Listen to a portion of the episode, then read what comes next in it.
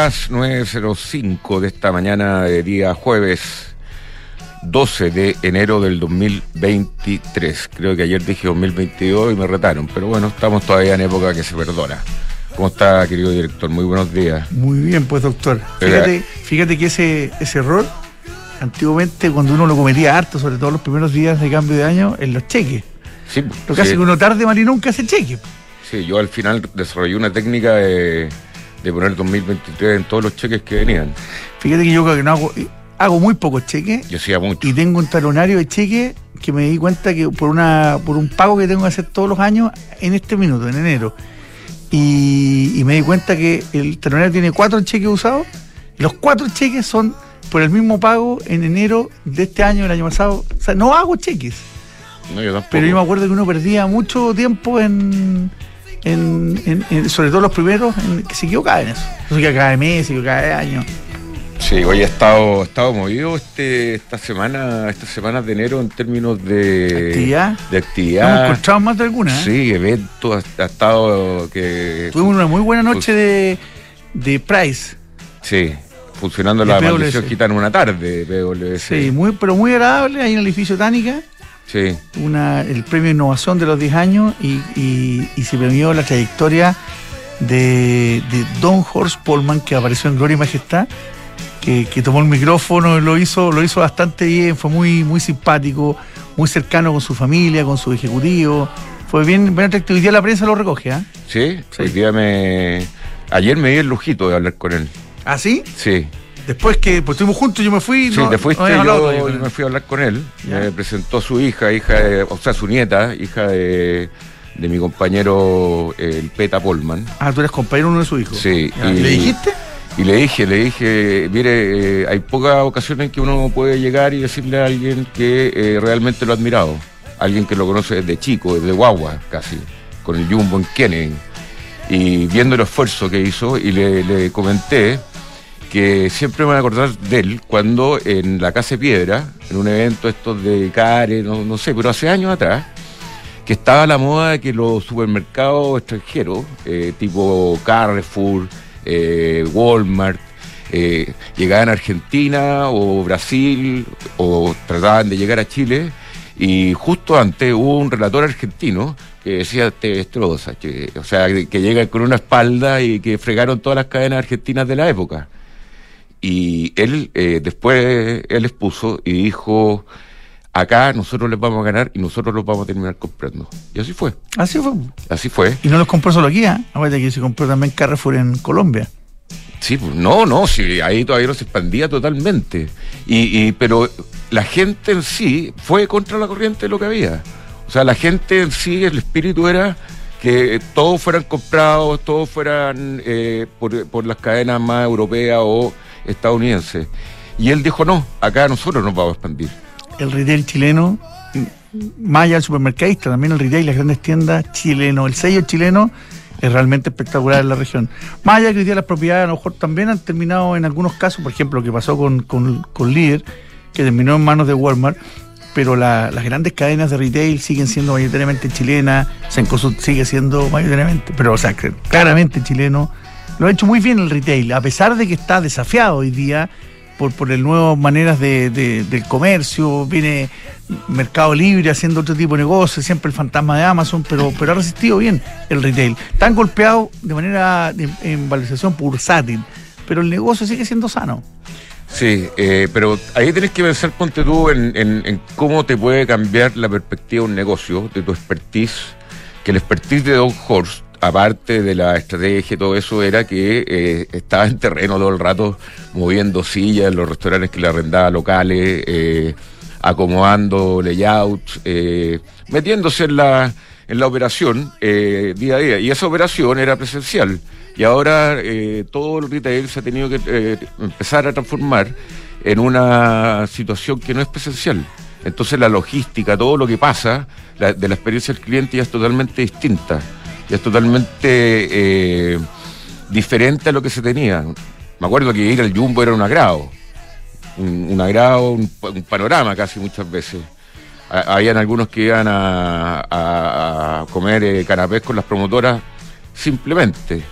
Eh, pero, fíjate que lo del agrado a mí me pasó que lo conté un día, no sé si contigo, que se inauguró el, Jumbo en Maitencillo, que fue todo un evento. Y qué agrado, qué agrado de verdad tener un, supermercado con esa calidad en, la playa. En general las playas, hoy día están las tres, están las tres cadenas grandes. Está, Walmart con, con Líder y está, está Totus. También Tony Mark, más hacia, hacia Puchuncaví. Eh, pero entonces es un agrado tener eh, este nivel de, competencia, de producto y entrar al, Jumbo en Maitencillo, una, un agrado, una maravilla. Sí, yo lo único que le agregaría a todo ahí, sobre todo en la playa, que hicieron lo mismo que hacen en cualquier parte, en, la afuera, en los suburbios de algo, y ese, esos lugares tipo el, que está ahí, Maitencillo, el Camino a Marbella, qué sé yo, son todos feos son todos feos. Eh, tú dices la construcción. La construcción no tiene nada de estilo. Sí, es verdad. Eso muchas veces no, me he equivocado, creo.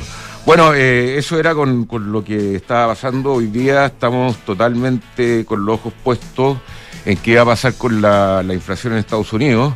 Las expectativas son que sigue, que siga suavizándose, que la inflación eh, demuestra este diciembre allá, ojalá, Estamos todos como pidiendo por favor que eh, no haya una sorpresa negativa respecto a la inflación de Estados Unidos, porque si la hay, va a correr sangre, creo yo.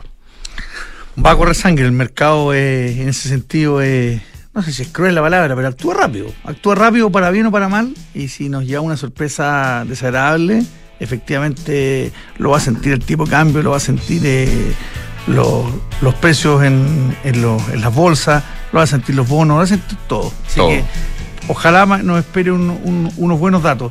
Pero en materia de datos, si te parece, mira, por ejemplo, el dólar en Chile hasta ahora está plano, está cayendo 0,01%, está prácticamente en cero respecto al cierre de ayer, en 822,77 pesos. Las materias primas, el dólar cae, perdón, el cobre cae levemente, 0,89%, está sobre los 4,1 dólares la libra. El petróleo eh, sube en ambos casos sobre el 1%, pero todavía en, valores bastante razonables a lo que estábamos viendo hace unos meses. El WTI en 78 dólares y el Brent en 83 dólares. Y en materia de mercado, Europa todo en positivo, todos los mercados sobre 0,5% y em, los futuros en Estados Unidos en terreno positivo. Eh, bien, Em, oye, se viene también, eh, menos importante cada dato, pero relevante en su conjunto, la temporada de resultados. Ayer estuve haciendo un análisis eh, de todos los resultados que se nos vienen a partir de mañana, entiendo el primero, pero van a reportar estas empresas muy importantes, entre ellas los bancos y todo. Y eh, viendo todo lo que ha pasado con cada, cada empresa que va a mostrar resultados, en la gran mayoría de las empresas en el mundo quizás sea, si es que esto de tema de la inflación empieza eh, a ceder, quizás sea un buen momento para meterse en algunas cosas que en los fundamentos se ven baratos. Si usted quiere más información, vea hoy día en la tarde mi programa del doctor Camus porque lo voy a desarrollar. Ayer no alcancé a terminarlo. ¿Cómo lo busco? Yo sé cómo buscarlo, pero estoy pensando en quién está escuchando hasta ahora el programa. ¿Mi programa? Sí. ¿YouTube? YouTube, Doctor Camus. Doctor Camus, y punto. Y punto. Aparece el tiro. Y bueno. Se vienen, novedades para este 2023 con el doctor Camus, ¿ah? Sí, Estoy pues. cometiendo una infidencia, pero hasta ahí llego. Se vienen novedades. Se vienen muy buenas. Doctor Camus se transforma en clínica ya, en consulta. de, ¿Cómo sería? De consultorio a clínica. De consultorio a clínica non-stop. Muy ¿Ah? bien, muy bien, ojalá. Dios te oiga. Oye, eh, ¿qué más podemos comentar? Este, eh, o sea, lo que va a mover hoy día el mercado, ya lo comentamos, la inflación en Estados Unidos que eh, sale a las eh, nueve y media, entiendo. Este, diez y media. Diez y media. Diez y media, según la información que tengo yo aquí preparada. De acá, de acá, diez y media, ocho y media en Estados Unidos. Exacto. Ocho y media en Estados Unidos. Oye, eh, ¿qué más podemos...? Re, bueno, el cobre, estamos bien. Yo siento, señor director, en esta editorial que, que si es que el dato de Estados Unidos hoy día va a ser un dato malo, va, va a correr sangre, como te decía, pero si el dato es dentro de lo esperado, tampoco nos vamos a volver locos. No. Porque la, Reserva Federal también ha, dicho que esto no es dato a dato, aunque... Cuando es malo, cuando es malo corre sangre, cuando es bueno eh, ah, tienen que pasar más cosas. Siempre una excusa para que la cosa no sí, ahí van a decir, oye, tenemos que esperar los resultados de las compañías. Entonces, eh, la, definición en el día a día en los mercados es algo que eh, si alguien lo supiera bien y lo supiera de manera totalmente concreta con el diario el lunes, no estaríamos acá nosotros siquiera. No funcionaría el mercado. En el fondo tienen que ser consistentes las buenas noticias. Hoy día la inflación tiene que ser más baja de lo esperado, los resultados de las compañías tienen que empezar también a, mostrar, eh, sobre todo, más que resultados, eh, las proyecciones para el año. A ver si, mejoran eso, eso probablemente pueda mover la aguja. Y esperando buenas noticias de China también. ¿eh? Ahí están los, los drivers de, de un buen que en China todavía eh, dicen que hay millones es tan de errático lo de China, es tan errática la información. Al final lo que pasa con China es que no es confiable la información. Y puede que la información que esté dando vuelta sea real, o puede que no, pero como no es confiable. Yo creo que hay que ir a China. ¿Vamos? Sí, puede ser. Lo pasaríamos bien en China, señor director. ¿ah? Bien, doctor. ¿Ah? Oye, esta noticia me dejó suspendido hoy día en la mañana también. Eh, portada del diario financiero el pie hipotecario gobierno propone garantía estatal de 10% en viviendas de hasta 4.500 UF. Esto es parte del, paquete eh, que eh, piensa eh, ir un poco en ayuda del tema inmobiliario que está bastante complicado en general. Y ahora sale una noticia, estaba oyendo que la quiebra de de la constructora más grande que se declaró en eh, octubre del año 2022. Eh, hay hay mucha mucho ruido debajo del río, rocas corriendo de que eh, no ha sido tan de los mejores trigos. Lo digo en información preliminar que, que tengo. Hay que ver, hay que ver de verdad qué es lo que sale como información relevante y dura, porque en este tipo de, situaciones empiezan las operaciones en off the record de tirar eh, eh, información falsa por un lado, por el, otro lo mismo, y se empieza a generar una realidad que empezamos a confiar de ella nomás, porque no sabemos qué es lo que, es, lo que es cierto y qué es lo que no. Ahora, que el tema de esta liquidación, porque además, eh claro, Venezuela y Cuña no ha pedido su organización judicial, pidió la liquidación definitiva nomás eh, que ha tenido ruido eh, y que ha seguido la palestra y que hay mucha polémica detrás de ella es un ¿Y por qué no pidió una reestructuración? Porque probablemente no era viable. Cuando las compañías piden una reestructuración es porque el negocio puede estar sano en tiempos normales y, y necesitan, lo que necesitan es más tiempo para pagar, eh, para pagar su deuda, porque pueden tener la deuda concentrada en el corto plazo y eso los ahoga. Pero si la compañía no es viable, no tiene sentido hacer la reestructuración, no tiene sentido. Y por eso piden la liquidación. Sí. Em, oye, quería también eh, dar, nosotros estamos en la definición de los distintos premios que, eh, que, entregamos cada uno de los años acá en este programa. Ha habido, ha habido debate interno, ¿ah? Sí, por eso, eso es lo, que quería, ver si alguien nos quiere. Acá lo definimos nosotros discrecionalmente, no, no hay nada de eh, muy. Pero lo argumentamos entre nosotros. Sí, entre nosotros lo, lo argumentamos. Y votamos. Votamos y se cocina. Y eh, estoy buscando el WhatsApp del Niño Maravilla que tiene todo el resumen para ir comentándole respecto, no sé si lo tiene por ahí, querido director. Acá está. Eh, nominados 2022 en, en el tema de de empresa, o sea, que se gana la corbata, la tradicional corbata Brooks Brothers, que tiene ya una historia de 14 años de entrega casi ininterrumpida. Y para este año los candidatos eh, son eh, la venta de Entel de la Data Center, está también Multisport, que vendió en 300 millones de dólares eh, a Cargill, está el aumento de capital de Cruzado, que ahí usted sabe bien y participó, señor director. Así es. Eh, la venta de ERCO a Inche, que es mi candidato. Venta eh, que, fue una venta de 1.500 millones de dólares, pero también con una diversificación a nivel mundial en conjunto con el distribuidor de autos más grande del mundo. Entonces, Derco de ser una compañía local, ahora va a ser una compañía internacional. No, y lo más importante, la familia del Río pasa a ser el, accionista de referencia. Por eso, o sea, Y va a tener un. Es parecido a lo que hizo Vapores en su, en su minuto. Y va a tener a uno de sus eh, integrantes sentado en el directorio en Londres. Sí, pues. Mm. Sí, no, no, sí. Por eso yo la estoy defendiéndola. Eh, también está la venta de terminales SAM a Hapag Lloyd por mil millones de dólares. Está que la TAM, también lo encuentro muy meritorio, la TAM sale del capítulo 11 en noviembre del 2022.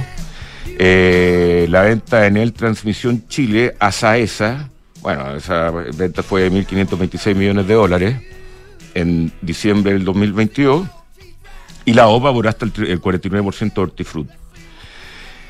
Eh, no sé si están entretenidos, pero voy a seguir con el startup, eh, levantamiento capital de Betterfly, 125 millones de dólares, venta de Baby Tuto a Walmart, que ese, esa Baby Tuto pasó por acá, pasó por acá cuando era un baby. Me acuerdo. Sí, cuando era una baby. Y nos dio tuto. Nos dio harto tuto. Levantamiento capital eh, de Zeppelin, 111 millones de dólares. Eh, ronda de capital de Examei, 17 millones de dólares. Y la ronda Notco de 70 millones de dólares. Y eh, la innovación del año, que siempre la conversamos pero nunca la hacemos, están los Chucky, Chucky Awards. Los Chucky, hay varios candidatos este año. Sí, eh, si me ayudáis tú, está el, el pelado Rojas Baez. Buen candidato. Buen candidato, Chucky Awards. Es más, podría hasta cambiar de nombre el premio y llamarse así. Eh, aclárame que, es SBF, que siempre se me olvida. SBF. Sí. No sé lo Después el licenciado me. Los Ceremis del caso Fundamenta. También Chucky Tremendo candidato. Vladimir Putin. También buen candidato. Chucky Awards. Malo, malo. Elon Musk. Chucky Awards. Eh, podría ser podría ser. Así que si usted quiere aportar el nombre de Chucky Awards, sobre todo, lo, invitamos a, mandar los WhatsApp que tenemos acá, que hace tiempo no, voy a proponer una innovación al aire, pero ya para el próximo año. Ya. Que es que hagamos el listado más temprano, lo hagamos público, lo pongamos, lo pongamos en esas encuestas que a ti también te dan. Sí. Y, y, pongamos al público como un voto más dentro del jurado. Sí, como que nos dé una guía. Sí como que nos dé una guía. Pero bueno, si quiere escribir el WhatsApp más 569 6167 1680 más 569 61 67 1680. Tú eres de los que te dicen tu número de otra manera y no logra. Eh, ¿Me ah, ya me, acordé, ya me ya no, es que me acordé, nos ayudó nuestro, nuestro productor, pues ya, ya vemos quién es SBF el fundador y ex director ejecutivo de FTX, pues. Ah, el ya. Pillín, Pillín, Sam Banking, Banking ya, sí, es Pillín, Pillín. Sí, SBF parecía como el nombre de un banco. Y dice, ¿qué es lo que es esto? No me acordaba. Yo tampoco. Le vamos a tener que ir a entregar el premio, eso sí parece que a. ¿A dónde? A, a Alcatraz. Oye, ahí está en Alcatraz, ¿no? Sí. Increíble, ¿eh? Se le ponen los pelos de punta. Sí, increíble, increíble. Yo estuve en julio del año pasado. Sí. Bonita experiencia en todo. Traté de escaparme y no pude. bueno, hubo gente que escapó con éxito, muy poquito. Eh, no, pues. Sí, pues no, si hay, hay tres o cuatro que lograron escapar con éxito. Denise justo se escapó. ¿Sí? Sí. en, la, la película. En la película, Alcatraz. Buena película. Mercado G, un broker que, bueno, lo conozco hace 10 eh, años y más. Eh, ellos tienen una capacidad a través de mercadog.com y una plataforma que funciona perfectamente en todo tipo de aparatos, la eh, habilidad de poder eh, tradear, invertir en todos los activos a nivel mundial, incluido el peso dólar chileno o el dólar peso chileno. En se negocia digitalicen el proceso de compras de las empresas para que consigas ahorros, control y trazabilidad de tus compras. Digitaliza las compras de tu empresa con C-Negocio. Nos faltó la venta de Soprole. Efectivamente, después le agregamos. Sí.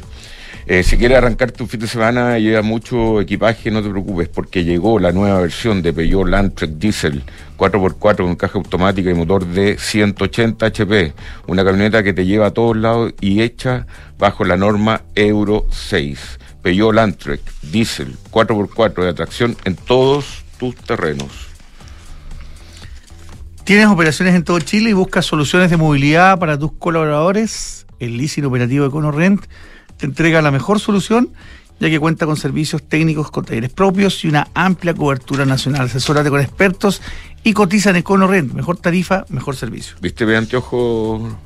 Te los vi anoche. Nuevo, ¿no? Sí, Con un pues. toque rojo. Exacto. Bueno, Mercado Libre, inmediatamente. Precio muy, muy conveniente. Me han funcionado bien durante dos años. De repente se me pierde, así que tengo que pedir otro. Y Mercado Libre, eh, la experiencia de compra siempre ha sido extraordinaria. Han desarrollado un know-how de cómo entregar las cosas. Sobre todo a uno que de repente está con la casa sola. Eh, bueno, Mercado Libre, Mercado Pago, la fintech más grande de Latinoamérica. Si quieres invertir en un departamento, invierte ojos cerrados en Almagro. ¿Por qué? Te dan cuatro años de riento garantizado. Con eso la incertidumbre se borra de una. Así es mucho más fácil invertir. Encuentra todo en almagro.cl slash espacio I, que es el área especial que hay en Almagro para los inversionistas. Bien, estamos acá en estudio con un amigo acá de la casa, eh, concurrente anualmente, siempre eh, invitado a conversar, un buen conversador también, un excelente don, Guillermo Larraín, académico de la FEN y ex super de AFP. Entre, otro, entre, otros ex. Sí, sí, sí. También de valores. Le el, ex, el hombre ex.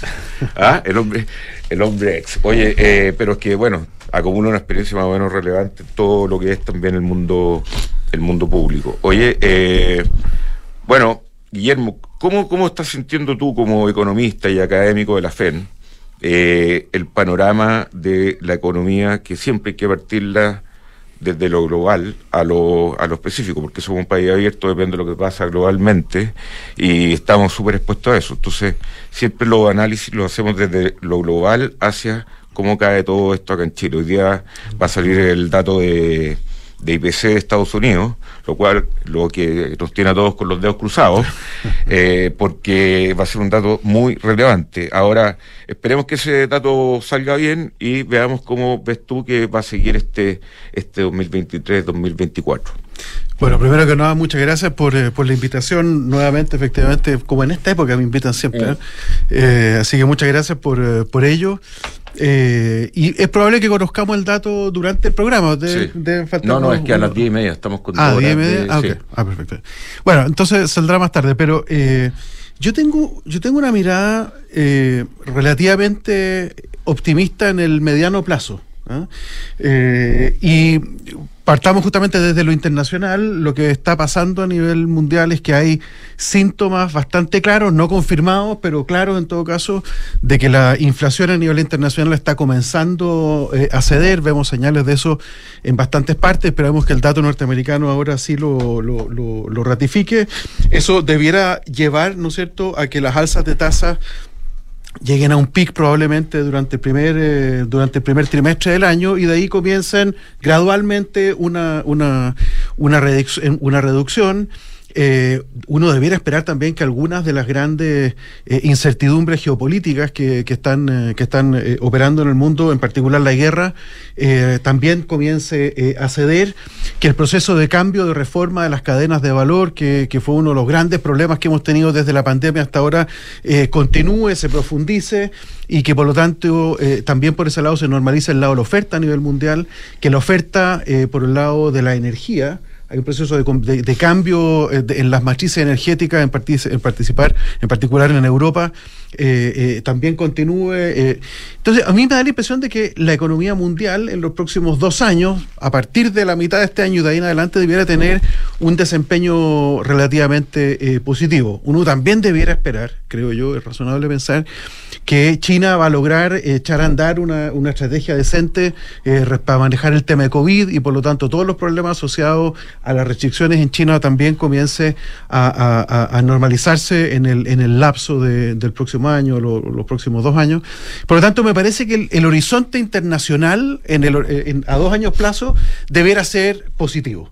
¿Y cómo, cómo pilla esto a Chile? Lo va a pillar eh, en, en, el punto más bajo de una recesión, que deberá ser durante el primer eh, trimestre o, cuatrimestre de, este año, con una capacidad instalada bastante eh, no utilizada, bastante grande, y por lo tanto con posibilidades para un estímulo por el lado de la demanda eh, significativo, con un tipo de cambio que se ha depreciado bastante y por lo tanto con capacidad el sector exportador de poder eh, de poder aprovechar este círculo este ciclo positivo de la economía de la economía mundial. Y una cosa que me parece muy relevante con, con una reducción, creo yo, a finales de este año, si es que se hace el proceso constituyente más o menos en los términos que estamos conversando, con una reducción del riesgo político bastante significativo. Y por el lado de pensiones, que me imagino que será uno de los temas que vamos a hablar, en la medida que se vayan eh, eh, acordando y convergiendo las propuestas que tiene el gobierno con las que tiene la oposición o algunos analistas independientes que también estamos con, eh, con propuestas, creo que se va a llegar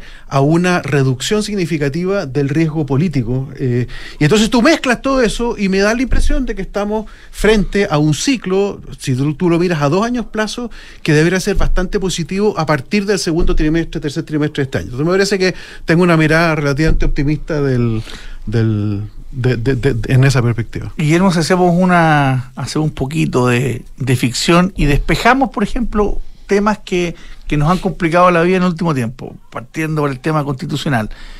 Eh, llegamos a un acuerdo en materia tributaria, llegamos a un acuerdo en materia previsional. Eh, y, el mundo empieza a, despertar. ¿Es el, son las palancas necesarias para Chile para volver a crecer a niveles importantes o, siguen habiendo problemas estructurales en materia de productividad y en, materia laboral que, nos van a seguir también poniendo piedra en el zapato? O sea, estructuralmente sí.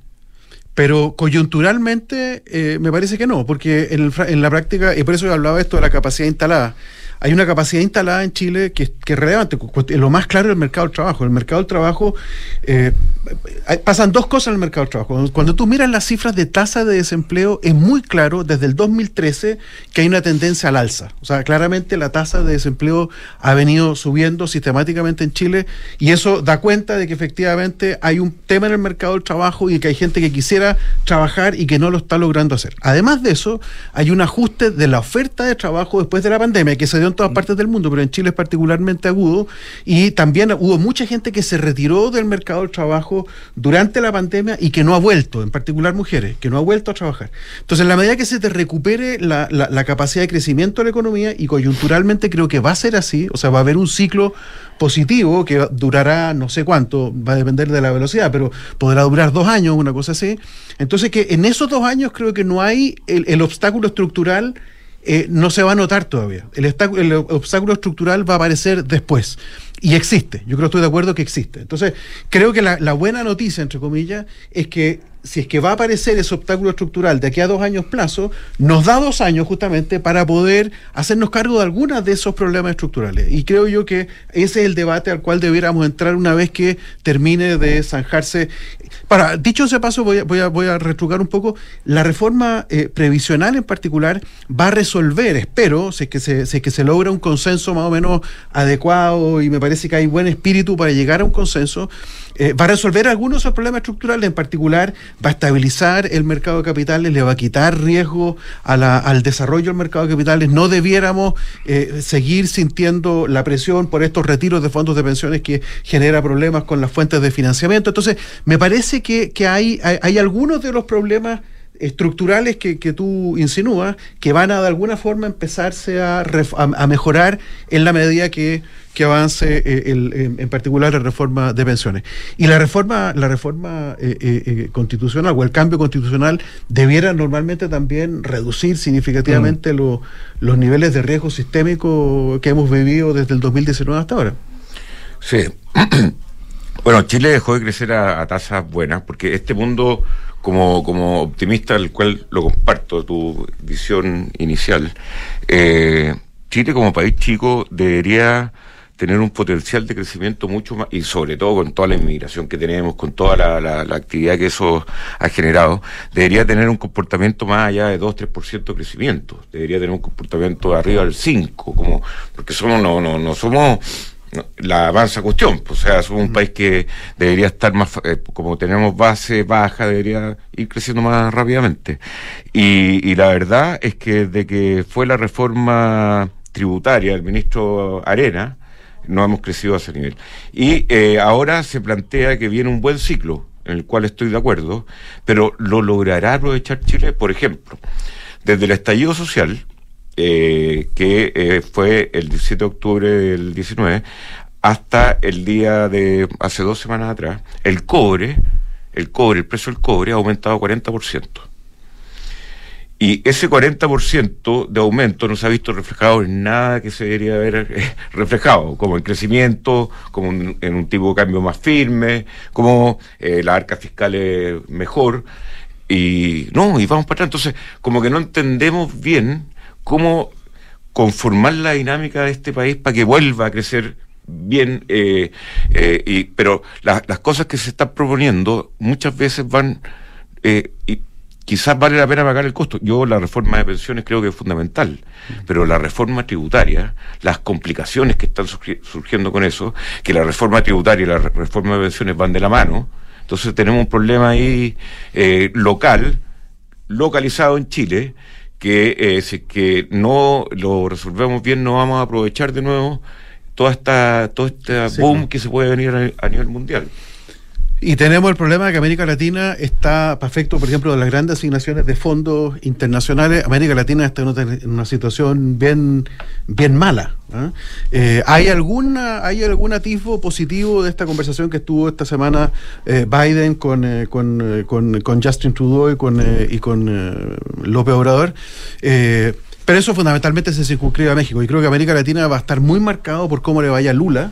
Eh, y, Chile quizá algo puede estar contaminado por la situación peruana. Entonces va a haber un problema de acceso a financiamiento y creo que importante. Otra cosa que ha estado afectando el riesgo, el, nivel de tipo de cambio que tú estabas hablando tiene que ver con el riesgo país, que también subió respecto de lo que había eh, pre pre, eh, estallido social y por lo tanto naturalmente eso le ha quitado no cierto capacidad al peso de, de, mantener una cierta fortaleza ahora a mí me da la impresión de que de que de que hay algo de debate interno todavía que, Chile tiene que, tiene que tener. Yo, yo creo que buena parte de lo hay una, hay una cierta incompatibilidad que ve una, una parte del mundo empresarial, no todo el mundo empresarial, pero una parte del mundo empresarial, entre eh, la, la, necesidad que tiene el, el, Estado para resolver definitivamente los problemas, los problemas eh, sociales que estamos viendo, de tener más impuestos para poder financiar un nivel de gasto social mayor. Yo creo que esa cuestión mucha gente le parece que es contradictorio y mientras creen que es contradictorio,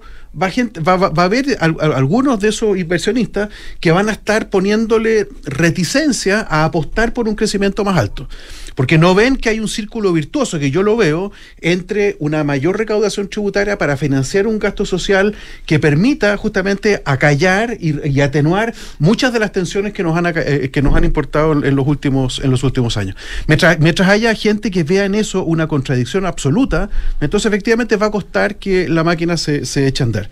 Yo creo que hay un, esfuerzo de pedagogía, hay un esfuerzo de, convencimiento que hay que hacer y me parece que es un tipo de debate que, de, hecho, de hecho programas como este eh, podrían, podrían tomar como, como, como bandera de lucha. Yo creo que es un tema que hay que conversar. Hay errores, ¿ah? eh, evidentemente que en, en, materia tributaria hay algunas cosas que son complejas, pero hay otras cosas que son necesarias.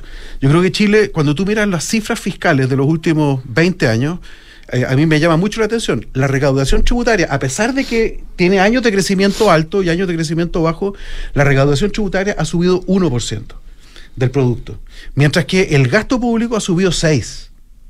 Ah, y no estoy, le estoy quitando los ayudas del año 2020, que son totalmente extraordinarios. Entonces, claramente tenemos un problema de una sociedad que está pidiendo más ayudas sociales, en particular a la, a la, clase media. Lo que viene ahora, de aquí para adelante, en materia de gasto social, es cómo apuntarlas a una clase media que es vulnerable. Eh, hoy día casi todo el gasto social va mucho enfocado a los sectores más pobres, y está bien, eran prioritarios, pero una vez que el país se desarrolla y ya tenemos, por ejemplo, una PGU que va a llegar a los 250 mil pesos, entonces claramente lo que queda en materia de gasto social tiene que ver con, eh, con temas de clase media. ¿Qué es lo que tienen los países desarrollados? Los países desarrollados tienen mecanismos de apoyo también a la clase media. La clase media no es una clase eh, totalmente independiente, totalmente eh, eh, lejos de la vulnerabilidad que, existe en, los mercados. ¿Cómo se encuentra un justo equilibrio, eso en el sentido en que en, ayudar a, segmentos de la población que no son necesariamente los más pobres, los más pobres pero, pero a la vez no generar distorsiones por ejemplo, en el mercado laboral, que fue evidente que con, las con las ayudas que se produjeron en los últimos años, eh, hubo ciertos segmentos eh, del mercado del trabajo que no, no, no había gente disponible para trabajar porque lo que, lo que se les entregaba como ayuda era similar a lo que podían generar, eh, a lo generar trabajando. Entonces, en ese tipo de ejemplo, en, en un país que, que evidentemente cuando nos vemos el estado del bienestar en, Europa, son países que primero fueron primero fueron ricos y después entregaron ayuda. ¿Cómo lo hacemos nosotros que, todavía vamos camino a eso? Hay que bueno, Europa tuvo efectivamente una coyuntura dramática, porque fue a la salida de la Segunda Guerra Mundial, ¿no es cierto? Donde estaba, francamente, en el suelo. totalmente ofrecida, en el suelo, destruido.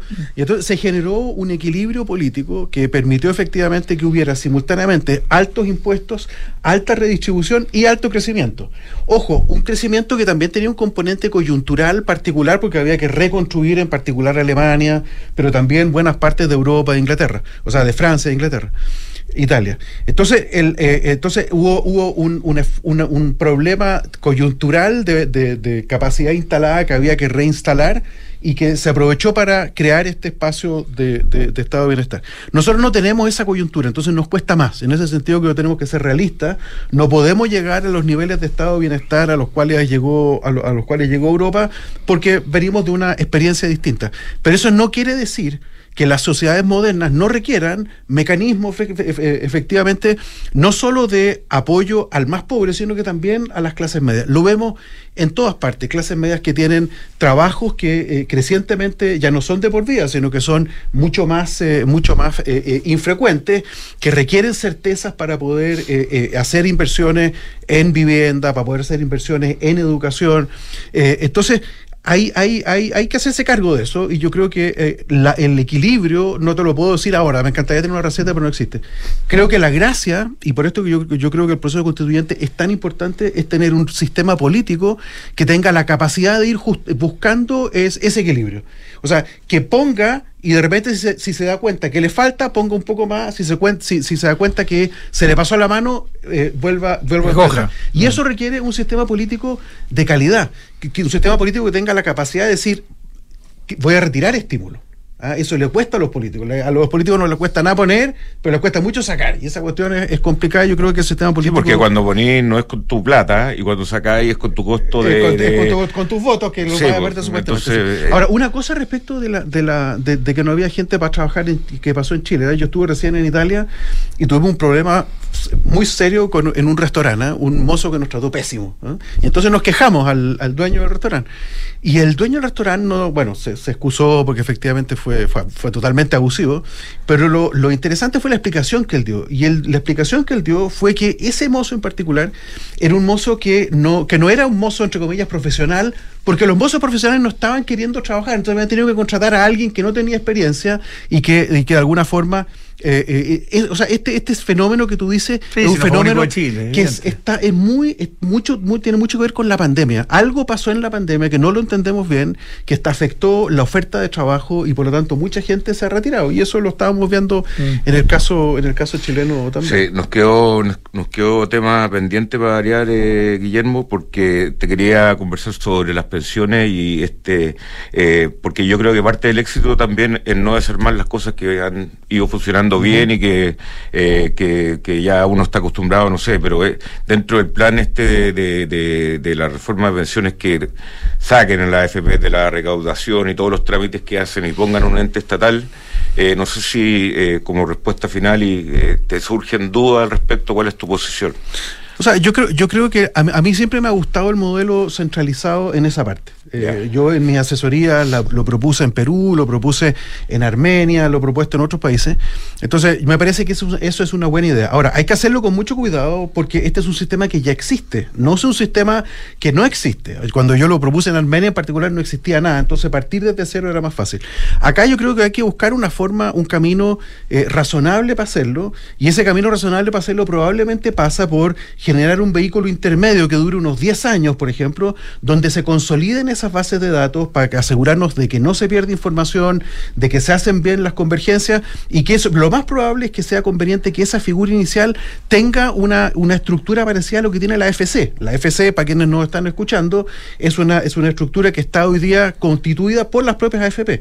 Entonces, quizás un mecanismo de ese tipo que permita una consolidación en un plazo largo, 10 eh, años en pensiones no es tan largo, así que 10 años pareciera ser una cosa razonable y dejar que una vez que eso culmine y que que veamos exactamente el estado, la calidad de esa consolidación de datos, de ahí en adelante se pueda avanzar de una forma distinta eh, quien, quien esté gobernando en aquel entonces. Yo creo que no tiene sentido que pensemos que esta reforma resuelve todos los problemas de aquí para siempre. Tenemos que tomar medidas que nos ayuden los próximos 5 o 10 años. Yo creo que esa es una forma que uno pudiera eh, buscar una solución de compromiso, de consolidar, de centralizar, pero con tiempo, sin apuro y sin riesgo eh, operativo innecesario. Bien, Guillermo Larraín, eh, académico de la FEN y ex super de AFP. Muchas gracias. Muchas gracias. Que que tengan un buen verano. Bien. Eh, Y lo sí. atiendan bien los restaurantes. Sí. Y la Italia ir a pasar rabia, que lata. Bueno, si tu objetivo es conocer nuevas culturas, tener un lugar para llamar hogar, como hacer una nueva casa, o perfeccionar tus conocimientos, cúmplelo invirtiendo desde la app Santander en la sección Objetivos. Más información en santander.cl, Santander, tu banco. Bueno, y hablando de Italia, las Ducati, moto de origen italiana, fabricada allá, eh, desarrollada allá, eh, tienen la- la- las preciosas, las vintage Scrambler de Ducati, que eh, a precio lista, 11 millones 800, bajó ostensiblemente a 9 millones 490 y con regalo. oportunidad de financiarlo a muy conveniente a su bolsillo. Así que si quiere una Ducati, quiere una motondera y juvenil, vaya, vaya. Se va a quitar 10 años de encima al tiro. Falcom es una empresa de asset management independiente cuyo negocio es distribuir, administrar y asesorar en inversiones financieras en los mercados locales e internacionales, dirigido a clientes institucionales, family office, fundaciones y personas de alto patrimonio.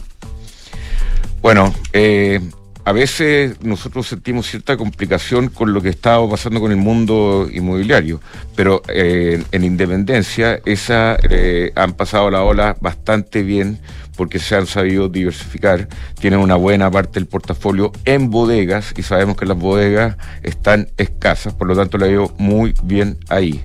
Así que Independencia, rentas inmobiliarias.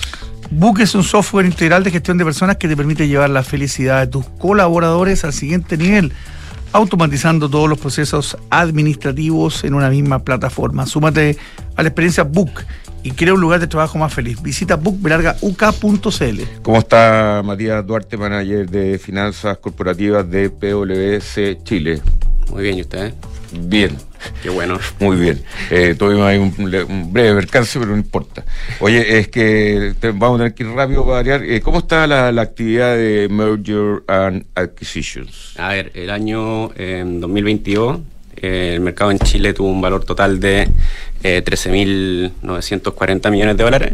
Eh, casi plano, creciendo un 0,1% con respecto al año 2021, que fue un año que explotó el, el mercado de M&A a nivel global, eh, dada la pandemia, el exceso de liquidez. Eh, así que diría que, que bastante bien, independiente de que se haya crecido apenas 17 millones de dólares en, en términos comparativos. Ya, y, y dentro de, de- de las cosas importantes, esos 17 mil millones de dólares, ¿eso dijiste? no? 13.900. 13.900 millones de dólares. Eh, ¿Cuáles han sido la- las operaciones que, que han sido las más relevantes? Bueno, la última operación eh, relevante fue eh, la, la fusión de Inchcape con, con Derco, donde Derco le traspasó la- las operaciones que tiene en Chile, Perú, Colombia y Bolivia, que fue aproximadamente 1.580 millones de dólares. Eh, también tenemos eh, el tema de eh, Enel Transmisión, que le, le- le vendió los activos a Saesa. Em, y por otro lado también está el tema de, de, de Blue Express con Copec. eh, y esas han sido como la- las transacciones un poco más, más relevantes de, ¿Cuál es la de No. Express? Blue Express con Copec, que Copec adquirió Blue Express como por 250 millones de dólares. Ya. ¿Cómo, ¿Cómo ves tú el, el- el comportamiento del 22 en ese sentido? Porque los- el precio de los activos están realmente bajos y sobre todo para los extranjeros pensando en que pueden venir con dólares. Evidentemente que hay una incertidumbre en el país importante que, que pondera eso un Sí. poquito, pero el, el nivel de transacciones que se dio, ¿te parece relevante a pesar del- de lo barato que están los activos? Eh, yo creo que sí fue, fue relevante. Eh, los activos están baratos, eh, especialmente para los inversionistas extranjeros, con un dólar eh, ya cercano ahora a 820, pero eh, hace un tiempo ya más cercano a 900, a 1000. Para ellos era mucho más barato venir a adquirir empresas acá que, que con un dólar pre-pandemia. Eh, si bien la incertidumbre no se ha desaparecido del todo, eh, el tema del plebiscito y el rechazo eh, ayudó bastante a que los inversionistas ya tomaran una decisión de invertir acá o no, porque durante ese periodo y mientras nos acercábamos al plebiscito hay muchos inversionistas eh, que querían esperar a ver el resultado antes de tomar una decisión independiente de que hayan estado mirando el país o no. ¿Y cómo es el panorama del 23? ¿Ya se vislumbra? ¿Ustedes también hacen este tipo de operaciones, obviamente? Sí. Eh, eh, ¿Ven algunos sectores donde hay mayor interés? Sí, ¿Cómo hay- están viendo el, el año? Bueno, al, al igual que el año 2022, que el sector energía fue el que tuvo eh, mayor relevancia dentro de las transacciones, da por la guerra en Ucrania, Rusia, el aumento de precio. Eh, esperamos también que el año 2023 el sector de energía sea, sea relevante, eh, el sector eh, también de salud en la parte farmacéutica, biotecnología también es, es bastante interesante y ha tenido harta actividad, al igual que mucho interés de extranjeros por temas agro- agroindustriales acá en Chile. Oye, y en el tema ese de, de energía, como comentaba Guillermo Larraín y todos más o menos sabemos que la matriz está cambiando hacia energías más renovables. Renovable. Eh, en ese sentido, las empresas más tradicionales tienen el ojo puesto ciertas eh, generadoras que, cumplen con esto de que sean renovables y todo, y ahí se puede dar un, nicho de, ¿cómo se llama?, de posible M&A. Sí, ha, ha habido harto interés por eh, temas de energía renovable, especialmente eh, porque eh, este tipo de, de proyectos o activos también te aseguran una cierta rentabilidad, ya que el regulador te ofrece un precio estabilizado en dólares. Entonces eso también es casi un, un bono, un depósito a plazo, por decirlo así, y, eso ha generado bastante interés. Ya, eh, muy bien. Don eh, Matías Duarte, manager de finanzas corporativas de PwC Chile, muchas gracias. Muchas gracias a ustedes. Oye, Muchas gracias. felicitaciones por el evento de ayer, ¿ah? De, Ah, sí. Ah. de innova- del premio Innovación de PwC estuvo, estuvimos con el doctor presente, realmente espectacular, así que felicitaciones. Muchas gracias. Muy bien. Bueno, y yo les quiero contar que RedCheck te ofrece la mejor tecnología para el compliance de tu empresa, evita multas, agiliza tus procesos comerciales y protege la reputación de tu negocio y directores. RedCheck con Q, contáctalos en redcheck.com. Vamos y volvemos con el pantallazo. ¿Cuándo eres más feliz en el trabajo? ¿Cuando no te sientes capaz o cuando puedes capacitarte? ¿Cuando cada trámite es un dolor de cabeza o cuando tus papeles están al alcance de un clic? ¿Cuándo eres más feliz? ¿Cuando te valoran como un recurso o como una persona? En Book nos centramos en las personas. Por eso queremos cambiar la forma en que tu empresa las gestiona. Porque una vez que cambias el switch, puedes cambiar la vida de tus colaboradores. Cámbiate a Book y crea un lugar de trabajo más feliz. Visítanos en buk.cl. Desde hoy, contratar una cuenta corriente en dólares es tan fácil que lo puedes hacer en solo tres clics. Si eres cliente Santander, contrátala 100% digital. Una cuenta con la que podrás comenzar a guardar tus dólares para transferir al extranjero, recibir transferencias en dólares, comprar y vender dólares online e invertir en mercados internacionales y mucho más. Conoce más y contrátala en www.santander.cl. Santander, tu banco. Infórmese sobre la garantía estatal de sus depósitos en su banco o en www.cmfchile.cl. De ahora en adelante, podrás pagar en restaurantes con un código QR sin tocar dinero ni máquinas, comprarte tus libros de estudio con descuentos, cargar tu celular sin salir de casa, aceptar todas las tarjetas en tu negocio o cobrar con un link de pago. Por eso y muchísimo más, de ahora en adelante Mercado Pago, la fintech más grande de Latinoamérica. ¿Tu empresa está obligada a reportar a la UAF? ¿Ha sido fiscalizada? RegCheck es la mejor solución para cumplir con la regulación WAF, proteger la reputación de tu negocio y directores, agilizar procesos comerciales y cumplir con las mejores prácticas ESG. Fácil de implementar, 100% digital y en la nube. Todo por un conveniente fee mensual. Fintechs, inmobiliarias, factorings, AGFs y más de 150 clientes en Latinoamérica confían en nosotros. RegCheck con Q por un ecosistema de negocios más transparente y sostenible. regcheck.com. Cada viaje necesita un equipaje. Cada equipaje, una aventura. Cada aventura necesita un terreno. Y en cada terreno necesita solo una cosa. La nueva versión de Peugeot Landtrek Diesel 4x4. Con tracción y rendimiento para ir donde quieras. Con caja automática, motor de 180 HP y hecha bajo la norma Euro 6. La nueva versión de Peugeot Landtrek Diesel, automática y 4x4. Esa tracción en todos tus terrenos. Conoce más en peugeot.cl.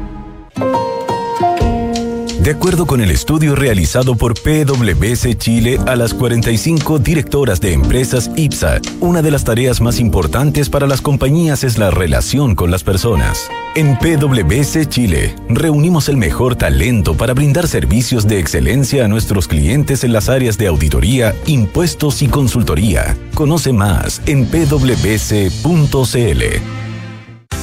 Cotiza y licita las compras de tu empresa con Cenegocia.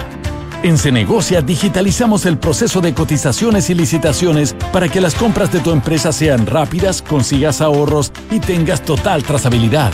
Con más de 20.000 proveedores conectados en línea, en Cenegocia consigues mejores precios, más ofertas y nuevos proveedores para tus compras empresariales. Ya lo sabes, cotiza y licita en Cenegocia. Visítanos en cenegocia.com. Invertir en un departamento no es fácil. Miles de dudas te saltan en un momento. Que en qué comuna compro, en cuánto lo puedes arrendar, pero con Almagro me fui a la segura. Y es que cuando me dijeron que tenían cuatro años de arriendo garantizado y aparte, según los brokers de propiedades, los departamentos Almagro son los primeros en ser arrendados y que permite tener arrendatarios responsables y de calidad, la respuesta fue fácil. E invertí a ojos cerrados. ¿Quieres saber cómo lo hice? Entra a almagro.cl slash espacio Almagro Mercados G es un broker chileno que lleva más de 11 años entregando a sus clientes acceso a los mercados financieros globales, con la posibilidad de ganar con el alza o la baja en el precio de una acción, el dólar o el índice bursátil que prefieran. Este verano regístrate y opera desde tu teléfono, en el lugar donde estés. No te pierdas ninguna oportunidad. Aprovecha el bono de un 10% extra al crear tu cuenta y comienza a invertir hoy. Los CFD no constituyen valores de oferta pública. Infórmese respecto a los riesgos del apalancamiento. En Falcom Asset Management somos expertos en inversiones. Nuestro compromiso es dar seguridad a nuestros clientes que los ayudaremos a alcanzar sus objetivos financieros de largo plazo. Falcom Asset Management es liderado por sus socios, quienes con su experiencia permiten asegurar la continuidad en la filosofía de la compañía, la calidad de los procesos y el servicio a los clientes. En Falcom Asset Management construimos relaciones duraderas con nuestros clientes, basadas en excelencia, servicio y confianza. Estamos con Andrés Cáceres, eh, estratega senior eh, BCI, para ver cómo está la cosa hoy día en los mercados. Eh, Andrés, me imagino que todo más o menos está stand-by hasta que llegue la información, ¿no? Mira, yo te digo un stand-by, pero, pero en terreno positivo, con algo como de, de expectativas este, que, que vayan en esa misma línea, porque si revisamos Europa, en torno a un 0,07 más o menos en promedio, así a grosso modo las principales bolsas, las más las mayores alzas están en Francia y en Alemania con casi 0,9%. Futuros del mercado norteamericano eh, se dieron vuelta, no tanto, en el sentido que estaban negativos a primera hora de la mañana, ahora están en torno a 0,1% al alza, eh, así es que está, se está tornando más que nada la, espera para lo que es el dato de inflación bastante bastante positivo si tomamos en cuenta los últimos días, un mercado que ha con este apetito por riesgo en el último en el último tiempo y si revisa los últimos cinco días ha sido bastante bastante clara la cosa en la gran mayoría de mercados. ¿no? Oye, se espera una, una, un dato negativo, en el fondo o sea una deflación Sí. eh, para este mes de diciembre en Estados Unidos. Sí, que se descomprima, eh, o mejor dicho, que ya muestre firmemente que se está descomprimiendo con esta deflación, esta contracción del 0,1%, y que esto te lleve el dato en la variación anual a 6,5%. Igual, en ese último dato, todavía estamos lejos de lo que es el rango meta que tiene la Reserva Federal, que está en torno a un 2%. Así que, eh, por ahora, no es que vayamos a ver un inicio de descenso de tasas, pero sí que, que por ejemplo, el mercado ya tiene descontado que vienen a ser 25 puntos base para la reunión del 1 de febrero. eh, y que sean más o menos en esa línea para poder llevarlo a ese 5% y después de eso eh, la mantención que va a ser el tema también que yo creo que la gran mayoría del mercado está esperando que esto sea una buena parte de este año, yo te diría los dos, dos tres primeros trimestres incluso que estén eh, manteniendo tasas en eso en el nivel máximo que tiene estimado la, la FED, ¿no? Muy Así bien, que eh, eso por el lado. Y vamos a ver cómo eso pega también el tipo de cambio, que ahora está en 8.21, si fuese por debajo de ese dato esperado incluso, ahí podríamos ver en torno a 811, incluso que pueda llegar a 811, 807. A ver si rompe la barrera de los 800. Sería Vamos una gran noticia, creo yo. Chupaya, ¿eh? Sí, eso Vamos a ver. permite también descomprimir para nosotros inflación Eso. también, así que podría venir bien. Ah, un abrazo, Andrés, que te ven. Gracias. Abrazo a ambos, cuídense, chao, chao. Chao. Doctor, buen día. Muy buenos días.